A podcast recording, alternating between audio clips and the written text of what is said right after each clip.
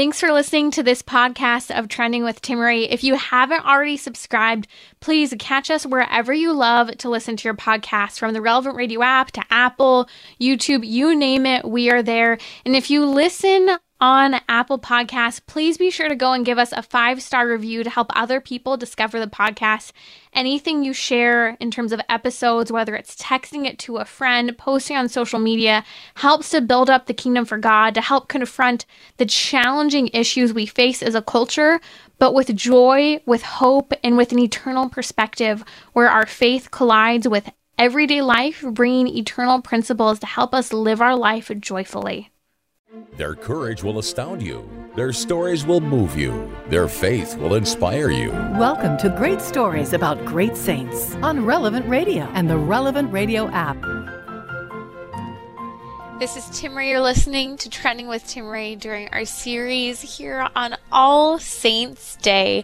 I am so excited to unpack two of my favorite saints. I pray daily uh, to them for their intercession before the heavenly throne. Is they're there? They're there in heaven. That's what we're celebrating today on All Saints Day. The presence of those who have walked before us ancestors, family members, um, saints, the stories that we hear who are real people who lived and breathed, walked this earth at a time before our own.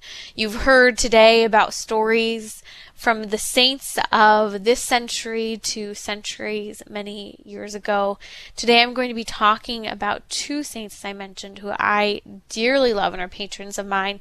That is Saint Edith Stein, also known as Saint Teresa Benedicta of the Cross and St. Alphonsus Liguori, known as one of the moral doctors, moral theologians of the church. Now, St. Alphonsus Liguori is a saint who I think there's no other way to put it gives you a good kick in the pants when you read his writings. Uh, you've heard me talk about him many times before, from his writings and his book Preparation for Death to his meditations for Holy Communion um, or sitting before the Blessed Sacrament, the presence of our Lord, body, blood, soul, and divinity, to his infancy narratives, where he has this whole meditation series specifically outlined for during the seasons of Advent and Christmas. And I remember when I first read them, I thought I was going to go in reading these stories about, uh, you know, Christ and really sweet and precious, and I was pregnant with my first baby girl, and, you know, kind of this very sweet feeling feeling about going into Christmas. No, these were so profound and deep that they really helped you to understand the significance in the morbidity of a child who one day would be crucified for our sins but in the beauty and gift of that life at the same time and the celebration of it. Uh, it's a good challenge to put your life into perspective during that Advent season. So I won't share too much. St. Alphonsus Liguori will be talking about in just a little bit here on Trending, and Father Tim Grumbach will join me to discuss from the Archdiocese of Los Angeles. Now I want to talk about St. Edith Stein, also known as St. Teresa Benedict of the Cross. That's a name she took when one day she became a Catholic nun. Now, it's actually a really fascinating story. Saint Edith Stein um, had a long journey, you know, from growing up um, culturally and even religiously Jewish to um, during that time period of the last century. Uh, she lived during World War II and she actually died at Auschwitz. So we'll talk a little bit about that. So she was Jewish, grew up in this Jewish family, and eventually uh, went on to receive quite an incredible education, especially for a woman.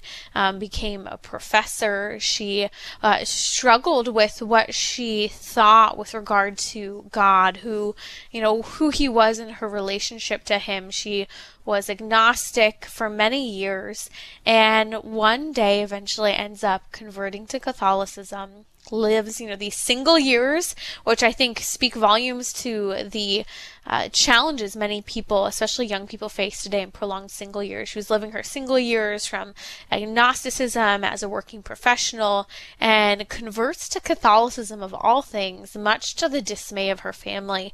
I remember some years ago reading a biography of hers and it was fascinating to see. Um, the biography was written by um, basically a great grandniece of St. Edith Stein, and it really chronicled much of Edith Stein's life, but also diving into how difficult it was for her family, who was culturally, uh, religiously Jewish, to have this daughter go from leaving Judaism in the midst of World War II and just the absolute onslaught that took place um, for the Jewish people, and then that difficulty and then seeing her convert to Catholicism, uh, it, it really spoke volumes to the challenges of uh, really a 20th century saint, a, a, challenge that all of us face, uh, and that is how we reconcile being called by our Lord Jesus Christ to live in a new and different way uh, that sometimes set apart from maybe a family of origin, your family members, your community. I think that it's a really really a good example for us to see that the saints have been there they've journeyed through those through those challenging moments of reconciling being called to a new vocation in our vocation really as baptized Christians and how we will and we may disappoint um, loved ones, family members at times. And what's fascinating with St. Edith Stein, again known as St. Teresa Benedict of the Cross, and she became a nun, that's the name she took, um, her sister, one of her own biological sisters, actually eventually ended up converting to Catholicism. Now, St. Edith Stein is a Carmelite uh, nun. Her sister also joined the Carmelites, and they were both taken uh, to Auschwitz and died at Auschwitz, her and her younger sister, who was also a religious nun. Great question. Question just came through. What's the name of the book written um, by one of the grandnieces? I think it's called Aunt Edith. Uh, something like that. I know my producer Patrick's going to find that. We'll get the name of it and post it on social media. And one of the things I love about these two saints I'm discussing today is one, St. Edith Stein, and then two, St. Alphonsus Liguori in a little bit. Uh, St. Edith Stein and St. Alphonsus Liguori both have a tremendous number of writings. I've read a lot of both of these saints. I have not made it through all of them. In fact, it's a really good Christmas gift if any family members listening. I love any writings by the two of these. My husband last year for Christmas uh, bought me this full, beautiful hardback uh, set of the moral theology of St. Alphonsus Liguori. Totally geeking out. I still haven't read it yet, uh, but I am excited to get there. But I bring that up because one of the things I love about these saints is we'll hear the stories of the saints, and their stories are so profound. They're so impactful. But often, at least for me, I like to read the meat of what they were thinking the words they wrote to other people, from letters to even, you know, their treaties and moral theology that they put together. It's a very neat opportunity to dive into the psyche, uh, the development of a person in their own spiritual journey, and also remembering these people are saints, people who lived, yes, they, they had sin in their lives, they had challenges, but they also achieved a very high level of perfection here on earth before their death. And to see how God was working in them, we understand in our Catholic moral theology uh, that every good thing that you and I do is not of us, that is of God. The only thing that you and I can do in and of ourselves is sin. And it's very eye opening when you think about that. So you look at St. Edith Stein, all the good that she's doing, it's a work of the Holy Spirit within her. These things that she's saying, so profound. And three things in particular stand out to me in her life and her story. And if you, as you study her, uh, she speaks, and we're going to walk through some of this in a little bit here. She speaks so poignantly to what she refers to and really develops as the science of the cross and uh, I call it a life science, a life philosophy of understanding. If we want to figure something out, if we want to understand our life, apply the science of the cross. And we'll discuss a little bit more of what that means and finding joy in the midst of the cross that we're all called to. Jesus Christ says, Come and follow me, pick up your crosses. You know, my yoke is easy, my burden is light. And reconciling those two ideas of suffering and crucifixion and the way of the cross along with the joy that Jesus Christ himself says in the Gospels that he's come so that our joy may be complete. How do you reconcile that? This is where, as Catholics, the rubber meets the road when we say things such as redemptive suffering. You know, when you hear that phrase of offer things up when you're having a difficult time in life, difficult seasons. I remember a dear friend of mine converting some years ago, and you know, he was a handful of years into maybe about two years into his conversion, and his wife had not converted yet. They're evangelical Christians.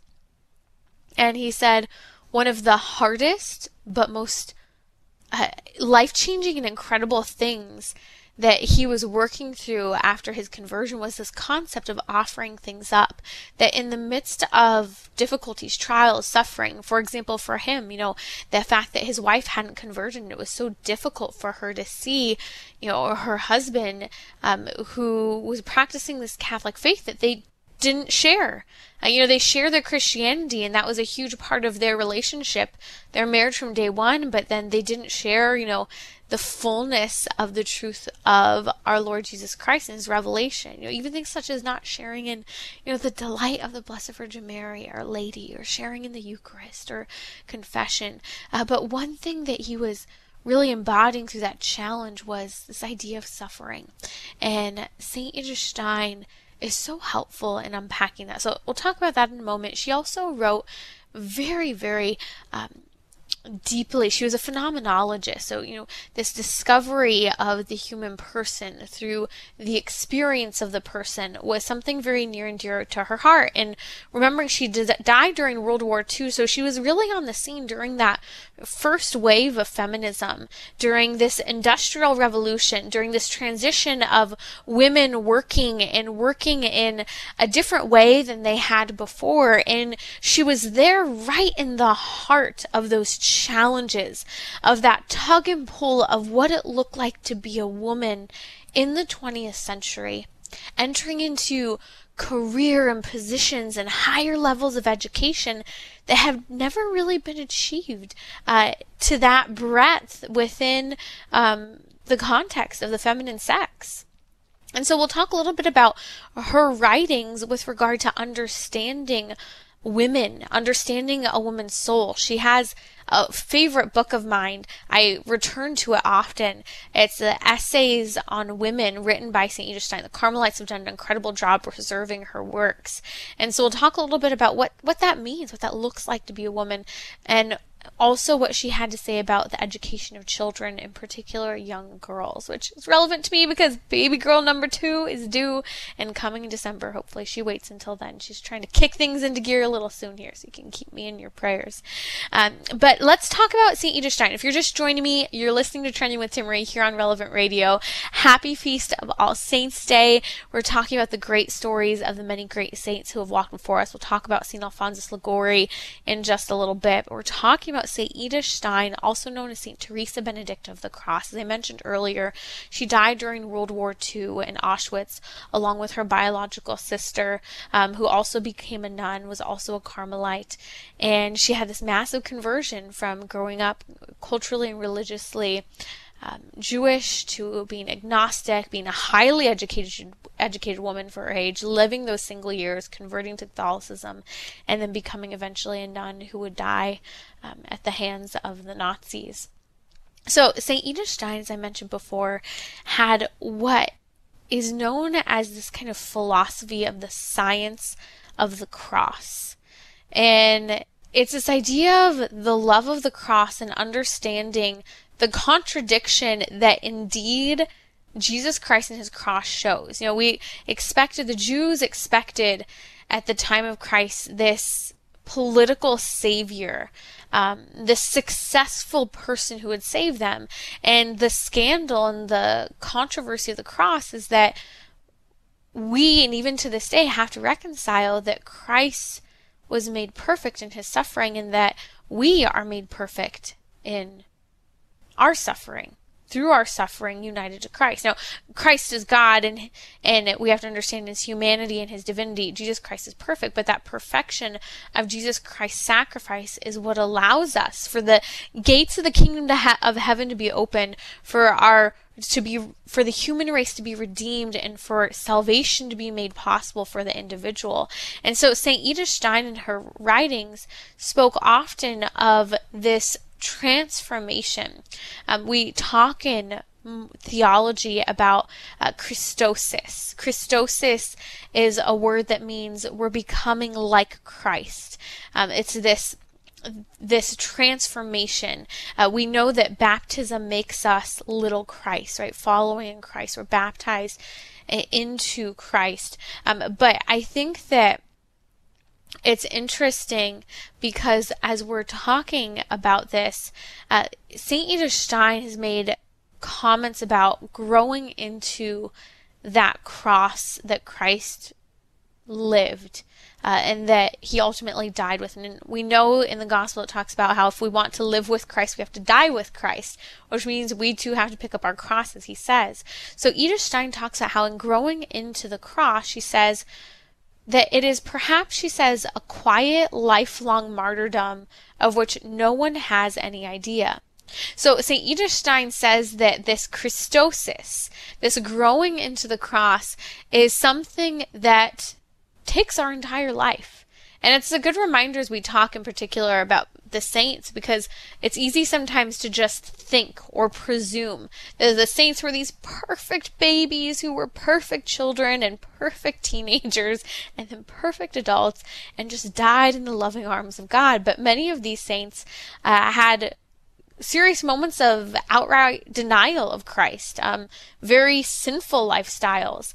And Yet we hear in St. Edith Stein's writings, as she's, you know, this young, this woman, she talks about how we all are called to grow into that cross and that often it's quiet, it's lifelong, and it's not just lifelong, but that it's a lifelong martyrdom that no one has any idea. That we're not sitting here saying, hey, look how great I am. I'm entering into this Christosis, this cruciform version of myself. St. Edith actually says, the person zealously striving for God's glory unfailingly evokes a bitter opposition to this plan. Uh, so, in other words, we're called to this passionate striving for God and His glory, uh, but there's this balance, right? That we we don't um, we are living in opposition to what the world calls us to, to comfort, to ease, to all of those ideas. But on the other end of the spectrum, um, we have to make sure that our chasing God and our passion um, doesn't become about ourselves, but it truly is a focus on glorifying God. And so, with that, uh, in talking about the way of the cross, St. Edith Stein at one point says that the person who belongs to Christ must experience the whole life of Christ and must someday enter upon the way of the cross to Gethsemane and Golgotha. This statement is probably one statement that could just bring me to tears when I really think about St. Edith story, knowing that she would die during World War II in Auschwitz, of all places, along with her sister. Uh, it shows us that she understood that the wholeness of this Christian journey and this Christosis, becoming like Christ, entering into the kingdom of heaven, meant that ultimately, at the end of the day, no matter what happened in your life, you were going to have to enter into the way of the cross. And she says, that means taking it all the way, she says, to Gethsemane and Golgotha in many ways, her life journey, what she said we were called to as Catholics to enter and merit the kingdom of heaven, required this journey to the place of the crucifixion. And that indeed is what she lived in her own way in the 20th century, dying in Auschwitz, along with her sister. I mean, imagine for her what it was like. She and her own sister live this a level of isolation from the family after having uh, grown up uh, culturally and religiously Jewish after she has you know lived during this German occupation the Nazis and everything that happened during World War II and the persecution uh, that took place against her people the Jews and how in the end here she is she you know is part of the conversion of her own biological sister who becomes a religious nun and then she brings her sister along to the point where she dies with her at Auschwitz. Imagine how horrifying that had to be to have that isolation and a little bit of an ostracization from her family who just couldn't understand the Catholic conversion that she and her sister went to, to then seeing her own sister also die at Auschwitz. Um, they lived what she knew through theology and through her philosophy and her inquiries and writing that this is where her full conversion, her full salvation would enter into. This was the cross that God had in store for her. And St. Edith Stein even said in her writings that the love of the cross in no way contradicts being a joyful child of God. And that's a hard thing to say when we're in the midst of our own trials and suffering.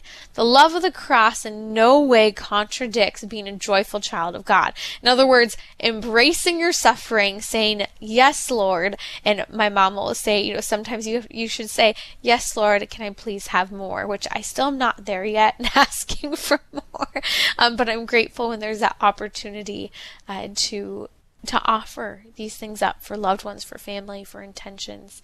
Um, the scary thing is, is that when you ask for more suffering, God really does give it to you. So I always say, I, am not ready for that that particular prayer yet. Um, but the love of the cross in no way, St. Edith Stein says, contradicts being a joyful child of God.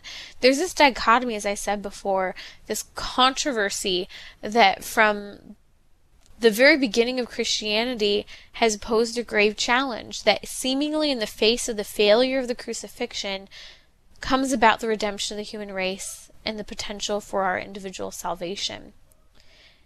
That's where we see this balance of the cross. And when I talk about St. Edith Stein's uh, science of the cross, she even goes so far on multiple occasions to use this terminology that I think is a striking image that you and I are called, she says, to be fastened to the cross with Christ. Fastened to the cross. And that's very morbid when you think about it. Jesus Christ, bloody, bloody, bruised, and beaten, is there hanging on the cross. His body is limp eventually in his death, but his body is totally dependent upon the hands, right hand and left hand, struck through the middle with a nail, nailed to the cross, and that his full body weight is pulling down on his hands along with his feet that have been nailed to the cross. In some of the movies of the crucifixion, they show the nails going through those palms, and then the nail going through the wood, and then the nail going all the way through the back of the wood, and then the same with the feet. And he already has a crown of thorns on his head, and then he's the cross is lifted up off the ground as the weight slowly begins to bear down on those wounds and those points of security securing him to the cross and the weight is dragging and dragging. And i think okay there's jesus christ. Now i'm supposed to get up there too. It literally we are called to be fastened to the cross with christ. That means that what we are to enter into this cruciform version of ourselves is going to be different for each and every single one of us as we discussed, St. Edith Stein, the saint we're discussing now, died during World War II at Auschwitz. And she says that we are called to enter into that cruciform version of ourselves just as Christ himself did. This is what it means to enter into uh, the baptism, the kingdom of Christ. She talks about how if we want to be married to the Lamb, this is what we need to allow to happen to ourselves. She said, in order to enter into glory with Christ, we must also be fastened to his cross. What does that look like for you? For her, one day it would eventually look like death, disconnection from her loved one, seeing that she was a part of her own sister um, dying. Well, not that she, not that she should blame herself, but you know, because of her conversion and because of becoming a Carmelite, her sister did the same thing and dies there at Auschwitz. This is someone who, in her writings, St. Edith Stein uh, really did understand the importance of the soul. We live in the 21st century that is so heavily focused on the body. And all of us are, I wouldn't say guilty of this, but all of us have that focus. You know, I, I'm a Pilates trainer. I am a dancer. I love the physicality, the fitness, the kinesthetics of the body, um, the potential, the challenges. Uh, it's a beautiful thing. You know, I'm also a woman. I love, you know, beautiful things, hair, makeup, clothes, all of these things. But we live in a culture where it's so easy to be distracted only by the body and forget that we have a soul. And St. Edith Stein reminds you and I that we have a soul and that that act of the will in conversion that takes place, as she mentioned earlier, and I discussed this, through a quiet lifelong martyrdom, this is what we're called to, and this is where we remember we have a soul, and this science of the cross draws us into that. St. Edith Stein teaches us and even reminds us, even in our act of loving people, uh, that that is a part of our journey that through our love of human beings, it's a measure of our love for God. We wouldn't be able to love people if it weren't for the fact that God gave us our bodies with this great gift of the souls that we have. And I mentioned she speaks so profoundly to the differences in the gifts of women in particular. My favorite quote of St. Edith Stein when talking about women, especially someone understanding during this first wave of feminism, women working and being educated more than ever before, reminds us of something so poignant. When she said, A woman's soul is fashioned as a shelter in which other souls may unfold. This appeals to both the biological reality of the human person and the reality of the soul, the spirit directed and oriented to God, and the two must be reconciled together, united and drawn up into the body and blood of our Lord Jesus Christ, united with Him in heaven. And today, as we celebrate All Saints' Day and saints who have gone before us, living, breathing people who have lived and journeyed, like St. Edith Stein, we're reminded that as women in particular, and the women, gentlemen, that you love in your life, that a woman's soul is fashioned as a shelter in which other souls are made to unfold. And that we are called to embrace as women that which Edith Stein says is living, personal, and whole, and that's that beautiful, nurturing dimension of the female soul. All Saints Day means All Saints all day. Incredible journeys of faith, heroic holiness. Welcome back to great stories about great saints on Relevant Radio and the Relevant Radio app. You're listening to Trending with Timmerie here on Relevant Radio. We're going to unpack the incredible life and especially my favorite part, the writings of Saint Alphonsus Liguori today on the feast of All Saints Day. And oh boy, he is a saint, Saint Alphonsus Liguori, who I remember some years ago I'd asked on social media, kind of doing this poll, have you ever heard of St. Alphonsus Liguori? Because I had never heard of him until I was, I think, in graduate school. And my neighbors next door were this really sweet Catholic couple. And my neighbor, he just said, Do you know anything about St. Alphonsus Liguori? I said, No. And he said, You need to buy this book. It's called Preparation for Death. Your life will be changed one of I would say the saint apart from Saint John Paul the Great who has been probably the most influential in calling me to change, to transformation, to what we are called to as Catholics, and that is the conversion of our souls, the uniformity of our bodies and souls in the act of faith, in the act of worship. Um, St. Alphonsus Liguori has written many things. He has his full workup on his moral theology. He has a favorite Advent companion of mine, which is a meditation each day during the day during um, the days of the Advent season as well as the Christmas season. Fantastic! All of his works are, are a, good. I just can't put it any other way. A really good kick in the pants with no BS. Um, and he has also, by the way, a very beautiful meditation for um, before the Blessed Sacrament. We'll post links to some of these books I'm mentioning. Uh, in particular, that one I love. If you're ever in front of um, the Blessed Sacrament, it's called Visits to the Blessed Sacrament, and again, it's one of those helpful aids for prayer. Now, Saint Alphonsus Liguori, as I mentioned, was a moral doctor of the church. And to join me now to discuss St. Alphonsus Liguori is Father Tim Grumbach from Bishop Alemany High School in the Archdiocese of Los Angeles, where he serves as a chaplain there, also serving and working with many other ministries, especially ministries working with youth, including Net Ministries, uh, Focus Ministries, um, and Life Teen. Father Tim, welcome to Trending to discuss today St. Alphonsus Liguori on this great feast day of All Saints' Day. Yeah, it's been really exciting today. Um, just the, the way circumstances have worked out is that we don't have our gym available for a whole school mass here on campus today. So we've been splitting all the classes up. So I've already done three masses today. I'm supposed to do three masses tomorrow to fit in mass for all of our students. So I've had plenty of time to get to know the saints through the liturgy today. It's actually been uh, it's been exhausting but exciting. Thank you for taking the time to be with us and celebrate our saints. I know a saint you and I have discovered over the years uh, has been Saint Alphonsus Liguori. Let's talk a little bit about his life and how he's been significant to you in your journey as well.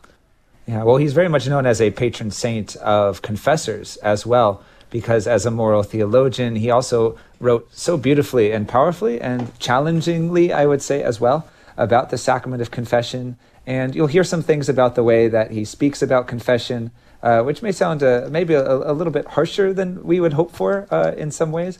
But he was a man who, who knew confession, but he also knew it from the inside on both sides of the, his own need for mercy and his own uh, need to show mercy to others. Some of my favorite things that he's written about confession is that, you know, especially in the midst of the Jansenist heresy that he and uh, the church were dealing with at the time, which was focused so much on the, such a, a, rigorous scrupulosity, that he said that, that the, the penitent uh, is not a sinner to, or, or is not a, a criminal to be punished, but a, a, sinner to be embraced and received and healed and forgiven. And so I just love that image of when somebody comes into the confessional, no matter what they've done, that they are to be received with the, the gentlest mercy. At least that's where you're supposed to begin. And then, you know, if they need something a little bit harder, then you can work with that on them. But, the, you know, your first assumption of the sinner sitting down across from you is, you know, identification with them as not in their sin, but as a sinner in need of mercy, as somebody to be embraced. And so it's it's hard to read some of the difficult things that uh, can be written about confession. But Saint Alphonsus uh, is a man who admits that he struggled with scrupulosity himself. So he knows his own need for mercy deeply from the inside. Now it's interesting because if you reconcile one that he struggled with scrupulosity, um, so overthinking things, um, he was a man that really focused a lot on penances and uh, rather dark penances. Yet at the same time, we recognize even in the face of perhaps penances that could have gone too far at times, there might have been uh, become even potentially too much about himself, even potentially. Um, mm-hmm. That through those penances, through that clear understanding of what has always stood out to me about his work, and that is uh, sin, death, heaven, hell, um, that there's this conversion that all of us are called to. And I really appreciate that you started, Father Tim, by talking about confession, because that's where the rubber meets the road, where we are honest with ourselves and seek forgiveness before God, and the graces are given to us, bestowed upon us to pick ourselves back up through the grace and mercy of our Lord Jesus Christ to heal and be transformed into Christ, which is what these saints become in their conversions. Mm. Yeah, and uh, the conversion that needs to happen uh, is uh, partly an act of the will. It's something that we choose but he would say also that you know you look and God is the first one moving And our desire for confession, our desire for healing, is a response to God's initiative. And so for St. Alphonsus, he, he has this beautiful little book uh, called Uniformity to God's Will. And it's a quick read. It's only like 33 pages or something like this. So it's almost like a little a little pamphlet. But almost every page I'm stopping and I'm going like, yes, I need to sit with this for like a whole day. And mm-hmm and and so knowing that the the, the sinner is somebody coming seeking healing um, but that they it's about that relationship that we have with our will compared to god's will and how uh, it's almost considered an act of worship to uh, to unite our will to God's own will. And if we put our will ahead of God's will, he calls that an act of idolatry. And so, uh, you know, a person who's following their own will independent of God's is, is guilty of a kind of idolatry, he says. Insto- instead of adoring God's will, he is, in a certain sense, he adores his own will. And it's so powerful to understand what does that mean? Uh, what does it mean to say that we have free will, that uh, we bring our will to the sacrament of confession, to the act of worship? It means that we were created freely and we were created to love freely. And that means not just to do whatever we want, but to freely unite ourselves to God's own will. And I, maybe it's just something I've been struggling with a ton lately is, you know, what I want to do, what I think seems like a good idea, but is this really what God wants? Am I uniting myself to God's will or only to my own? And to struggle with, like, he uses language that strong, is that when I use my own will uh, uh, in opposition to God's, or even just alongside but not along with, that it's a form of idolatry because I've idolized my will above God's, and that's something to bring to confession. Mm-hmm. It's interesting you bring this up the importance of the conversion of our wills, the uniformity of our wills to God. Because I remember when I first read a few years ago uh, the infancy narratives from St. Alphonsus Liguori, and I thought this was going to be just such a sweet, good, strong meditation leading up to Christmas. And it was an absolute kick in the pants each and every single day, mm. from the Advent meditations to the Christmas meditations for that octave of Christmas. And part of what St. Alphonsus Liguori talks about is how it God, by becoming man, but by first becoming an infant, was truly endearing us to him and to himself. And just as, you know, many people, um, even though in our brokenness and the anti-child culture we live in, you know, we're endeared to child children. You know, we love children, especially babies. And in Christ and becoming a little baby, um, it's how he helps us in conforming ourselves to him and then going all the way to Golgotha ultimately. Mm-hmm. Now, in St. Alphonsus Liguori's works, as I mentioned before, um, the my favorite book of his is Preparation for Death. Mm-hmm. And I think the way in which St. Alphonsus Liguori, for me in particular, has really helped me in understanding that conversion um, and uni- uniting the will of our will to God's above anything else is through facing the reality of death, especially in the 21st century. We live in a culture that is so far removed in many ways from death. Um, many people don't have encounters with it, especially with you know the distance of mm-hmm. you know multi generational um, familiarity and relationships. And St. Alphonsus Liguori has so many poignant things to say on this, but he says, My brother, if you wish to live well, endeavor to live during the remainder of your life in the presence of death.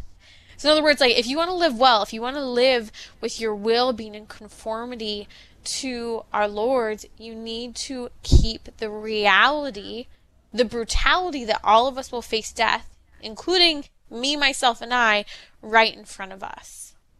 Yeah, and you bring up just the culture of death and the relationship that our culture has with death is so often more and more we want to choose our manner of death. And I, I think I just saw that uh, France is looking to adopt very much the same regulations on uh, assist uh, uh um, on um, on euthanasia as uh, Belgium has, which is wild and out of control. And then um, you know, they're, they're saying you know, our control over death is the most important sign of our freedom. When uh, Saint Alphonsus, could say, you know, as regard the manners of our death, you know, it, the best kind of death for us is the God, the kind of death that God Himself has designed for us. And so he gives this little prayer at the end of uniformity to God's will. You know, O Lord, only let me save my soul, and I leave the manner of my death to thee. And so to even unite our will to God's, not just in the, the acts of charity and our way of life, but even in our death. And that is the ultimate act of freedom, is that final act, you know, the one thing that we do by ourselves absolutely and completely in this life is our death. And when we leave it that manner of our death over to God's, rather than to say, I'm I'm going to choose the way that I die, I'm going to choose the time that I die, then you know even that act of uh, supreme will is an act of idolatry if it is against the way that God has designed for our own death. And so St. Alphonsus is able to point not just to live in the will of God, but even to die in the will of God. You know, and, and that's Jesus dying on the cross, turning his death into an act of worship rather than merely an act of historical tragedy. One of the things that St. Alphonsus Liguori talks about with regard to death is also kind of making peace with the fact that we're not going to go out on our own terms. And mm-hmm. I think that's also part of, you know, you mentioned the legalization of physician assisted suicide and euthanasia happening slowly country by country. It's this determination, I think, in a culture where we've turned our backs on God um, where maybe we have no religion or maybe we are culturally Catholic, but still kind of trying to live according to our own will. Um, St. Alphonse Liguori says that with regard to the manner of our death, that we should esteem that the best kind of death for each of us is actually the way in which God has designed for us to die. Yeah. Yeah. And how it's easier to uh, unite our will to God's in moments of prosperity but how about those moments when we are closer to death, when we're experiencing suffering? Uh, you know, he, he says that even even in prosperity, even in the, the when we're strongest in our life, you know, even sinners find it easy to unite themselves to God's will. Like, hey, this must be God's will. This is great. I'm really enjoying this. But that the most profound uniformity to God's will is when that suffering is happening, when one is at the end of their life, when things go wrong, when things are painful to self love if we can un- unite ourselves to God's will at that moment of death, that is ultimately what all of this is leading up to. So that you know, our uniting ourselves to God's will in this life and into death, that heaven really then becomes a continuation of the way that we've been living and uniting ourselves to God's will in this world and in this life. And I love that about today's uh, solemnity of All Saints, is that we're looking at people who started living their heaven here on earth, not perfectly, no one has, uh, except for Jesus and Mary, uh, but then uh, their their experience of heaven into eternity it was almost more so a continuation of what God had begun to do in them on earth. One of the prayers St. Alphonse Liguori says when we think of our death that we should be praying, he says, O Lord, only let me save my soul, and I leave the manner of my death to thee. I think that this is a prayer we need in the 21st century, that we let go of how we will die, that fear of death, and focus on is my soul prepared to meet my maker, to meet my creator. And one of the ways in which we can look at to that, I think, is by a true pondering of sin. And I know here we are, we're on this major uh, feast day in the Catholic Church celebrating all the saints, the saints we know who have indeed been proclaimed by the church, but the saints who haven't been proclaimed yet are living in heaven with God. We celebrate them today, uh, but the only way they got there was through a serious reconciliation of themselves before God through the grace of the sacrament of confession and acknowledgement of their own sin. And St. Alphonsus Liguori in his book Preparation for Death. Again, 10 out of 10 recommendation. You could just meditate on one paragraph for hours. Uh, it, it's truly life changing. Uh, many people have said that they've been red pilled by St. Alphonsus Liguori when they've read Preparation for Death. But he says at one point, how sin, he says, blinds the understanding and deprives the soul of reason. And when there is question of the body, men speak rationally, but when the soul is concerned, they speak like absolute fools yeah, it, it, trying to put our own will ahead of God's. that is the, the speaking of fools, right? It, and and the paradox of the attempt to find some kind of ultimate and extreme autonomy outside of God's will, where you know, right, man becomes the measure. They would say is actually you know it's the foolishness that Saint Paul would talk about, would write about in uh, his first letter to the Corinthians that uh, that uh, the the wisdom of God uh, looks like foolishness to man, but ultimately it's the the, the man's man's wisdom is ultimately foolishness uh, before God. So that it's that paradox of what seems wise to us according to the ways of the world is ultimately foolishness that Saint Alphonsus would be talking about. Mm-hmm. And what I love about the saints is that they don't just show us by their witness or stories, but they also help often in their writings to tell us how can we get there too? What did they do to work their way toward union and conformity to Christ's will and ultimately a union with him in heaven? And again, it comes through this pondering, this challenge of reconciling ourselves to our sin and confessing that.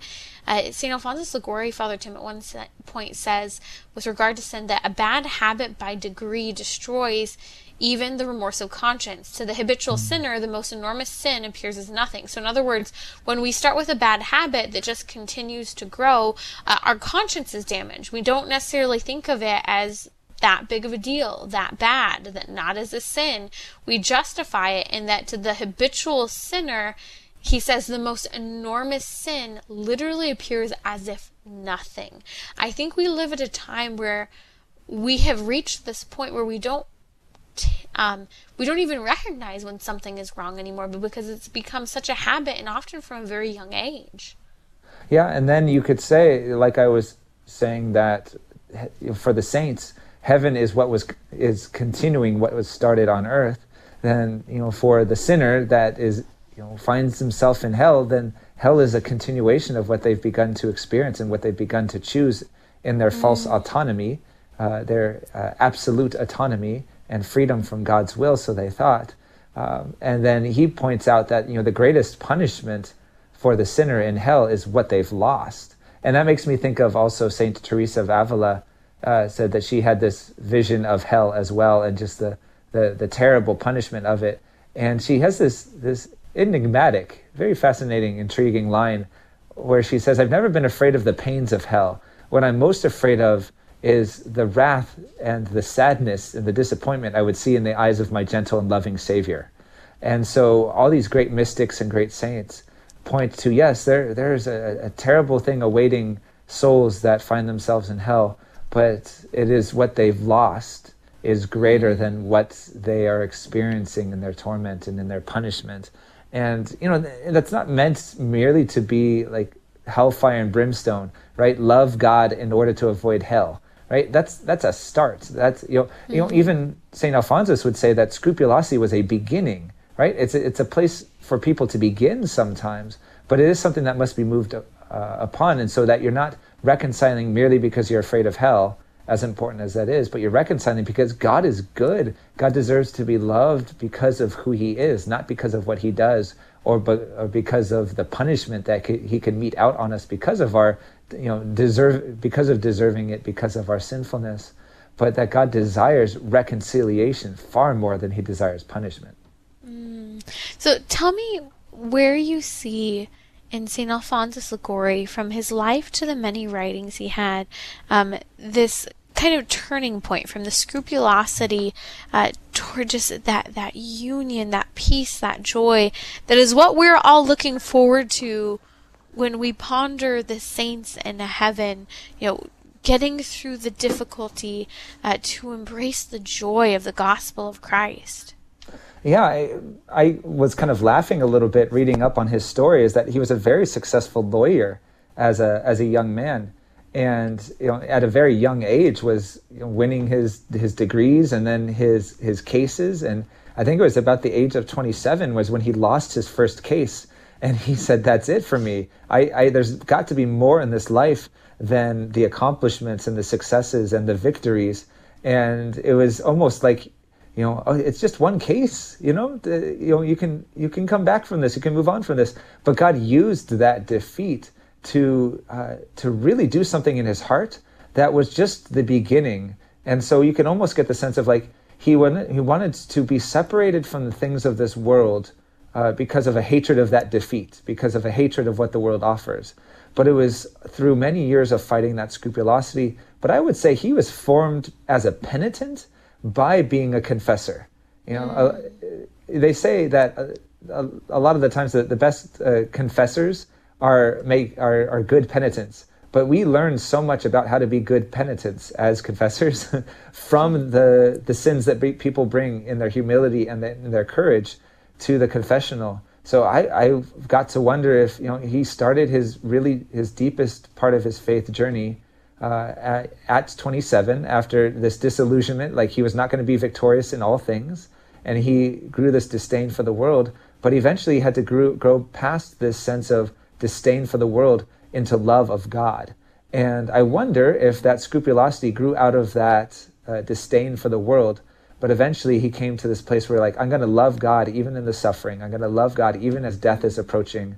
And it's less about being afraid of the punishment that awaits me as a sinner and more about welcoming the sinner into the embrace of the church.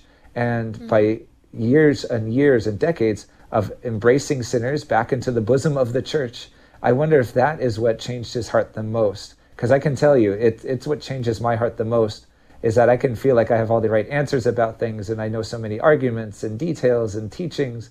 But when I sit down in the confessional and sinners come running back to the church, I'm like, this is where all of that begins to make sense. Like, I don't look for inspiration in my homilies in the confessional, but the confessional and the mercy I encounter there by being able to offer that mercy confirms what I'm preparing all week long for a Sunday homily. So I, I think it would have been the same for St. Alphonsus that the confessional shaped his heart, even though it had begun years before losing that court case as a very successful lawyer.